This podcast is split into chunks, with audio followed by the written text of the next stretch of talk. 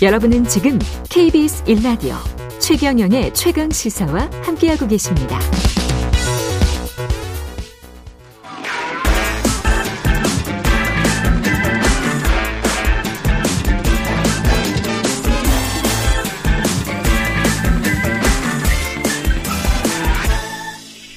네, 최경영의 최강시사 한 번 더 뉴스 시간입니다. 오늘은 오마이뉴스 곽우신 기자와 함께합니다. 안녕하십니까? 네, 안녕하세요. 예, 건설 노조가 조선일보를 향해서 법정 법적 대응을 시작했습니다. 네, 건설 노조와 어 지난 노동절 때 분신한 고 양회동 민주노총 건설노조 강원건설지부 3지대장 측 유족들이 함께 예. 어제 서대문구 경찰청 앞에서 기자회견 열었습니다. 유족들까지. 네, 유족들까지 예. 함께 했는데요. 음. 아, 분신 방조 의혹 기사를 작성한 조선 NS 소속 기자, 또 이를 승인한 조선일보 편집국 사회부장, 원희룡 국토부 장관, 그리고 CCTV 영상을 제공한 성명불상이까지 음. 이 경찰에 고소를 했는데요. 잘 아시겠지만 한 번만 더 설명을 드리자면 조선일보가 예. 16일 오전에 낸 기사였습니다. 건설 노조원 분신 순간 함께 있던 간부는 막지도 불을 끄지도 않았다라는 제목의 기사였고 이게 그 자회사를 통해서 작성된 기사를 온라인판에 일단 게재를 했고 그 다음 날 지면에도 게재를 했습니다. 원희룡 장관이 본인의 페이스북에 이 기사 관련 언급을 하면서 혹시나 동료의 죽음을 투쟁의 동력으로 이용했던 것은 아닌지 의문이 들지 않을 수 없다. 이런 식으로 이야기를 해서 또 논란이 그렇죠? 커졌죠. 네.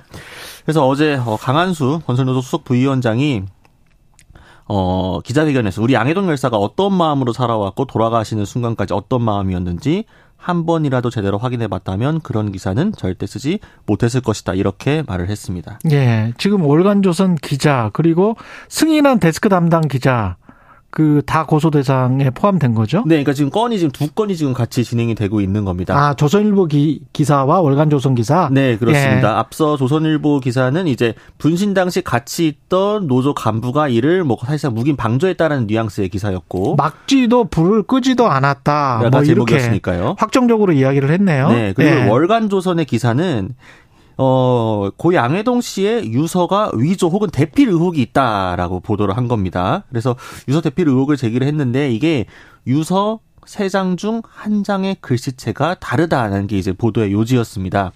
건설노조는 이에 대해서 아, 이것도 악의적 왜곡 선동이라면서 이 유서 한 장은 지난 1일 분신 전 자동차 안에서 작성을 한 거다 보니까 글씨체가 좀 다르게 보이는 아. 것 뿐이다라고 어, 반박을 하고 있습니다. 자동차 안에서 네, 네, 그렇습니다. 그래서 이 노조 관계자가 오마이뉴스와 한 통화에서는 뭐라고 했냐면요. 해당 유서 역시도 양지대장이 쓴 게 맞는데 시간을 갖고 미리 작성해 두었던 다른 유서와 달리 분신 직전 자동차 안에서 쓰다 보니 조금 차이가 나고 생전에 수첩을 봐도 필적이 다를 수가 없다. 그래서 자세한 거는 전문가에게 이미 필적 감정을 의뢰했으니 그 결과가 나오는 대로 발표를 하겠다고 했습니다. 그러니까 필적 감정을 의뢰한 측이 노조 노조입니다. 측이죠. 노조입니다. 월간 조선에서는 하지 않았습니다. 월간 조선에서는 이거 필적 감정도 안 해보고 지금 이런 기사를 쓴 거예요? 오히려 그 기사 본문에는요. 예. 굳이 필적 감정을 하지 않고도 알아볼 수 있을 만큼 확연히 차이가 났다 이런 문장이 들어가 있습니다. 저 이거 관련해 가지고 이런 취재를 좀 해봤는데 이렇게 진짜 기사 쓰면 안 돼요. 이거는 필적 감정을 꼭 해봐야 됩니다. 이게 사람이 심리 상태나 장소에 따라서 굉장히 필적이 다를 수가 있기 때문에 아유 이거를 필적 감정을 하지 않고도 알아볼 수 있을 만큼 확연히 차이가 났다. 이 이렇게 쓰면 어떻게 합니까 이거? 이 꽤 돈이 들거든요. 필적 감정을 네. 하려면. 최소한 한두 곳 정도는 확인을 하고 기사를 쓰는 게 맞죠.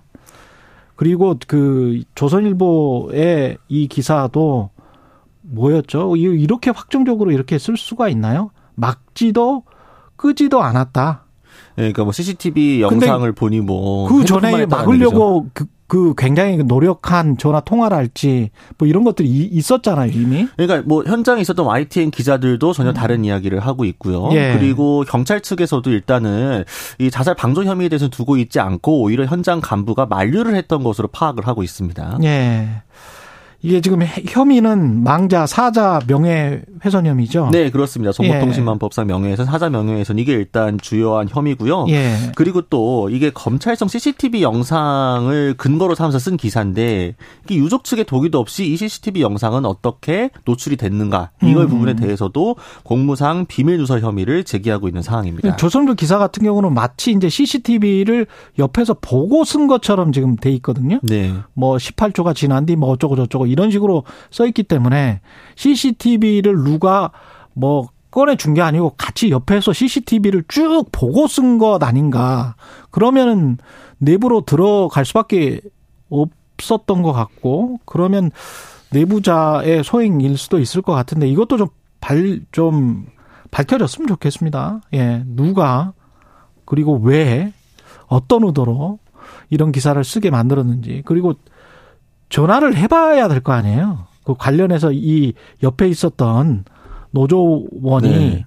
뭐 이게 끄지도 않았다라고 이 사람을 비난을 하려면 그 간부에게 전화를 해봐야 되는 거 아닙니까? 뭐 취재 수가 없었던 것 같지는 않지만 어쨌든 네. 지금 이 같이 있었던 간부였던 분은 네. 지금 정신적인 충격 때문에 음. 지금 뭐 잘 집에서 잘 나오지도 못하시고 굉장히 힘들어한다는 이야기가 나오고 있거든요. 그러니까요. 네. 네.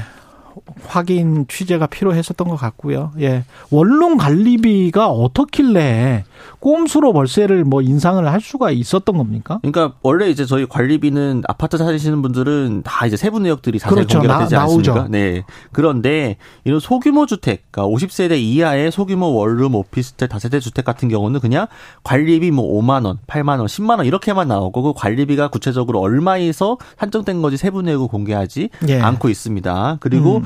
동시에 이제 지금 임대차 보호법 때문에 계약갱신 청구권을 쓰게 되면 5% 이내로만 인상을 하게 되어 있잖아요. 그렇죠. 그런데 월세를 인상할 수 없으니 대신에 관리비를 많이 올리는 아, 식으로 그런 식으로 꼼수 인상을 해 온 겁니다. 세부 내역도 네. 공개하지 않고 그래서 그 고지를 네. 바꾸겠다. 네, 그래서 정부가 이 부분을 좀 바꿔 보겠다라고 지금 이제 예고를 하고 제도를 한번 개선해 보겠다라고 한 겁니다. 그건 잘한 거네요. 예, 예. 국회에서도 아예 법안 자체를 바꾸자는 제안도 나오고 있는 거. 네, 그러니까 정부에서 는 일단 시행령을 바꿔가지고 좀 고쳐보자라는 거고요. 국회에서는 예. 애초에 법을 바꿔가지고 음. 세대가 적은 공간에서도 관리비에 대해서 세부 내역을 다 공개할 수 있도록 해보자. 예. 예, 고민정 의원이 지금 발의를 한 내용인데요. 아직 뭐 논의가 본격적으로 하진 않았는데 음. 뭐 정부랑 보조를 맞추면은 좀 물살을 타지 않을까. 네, 예.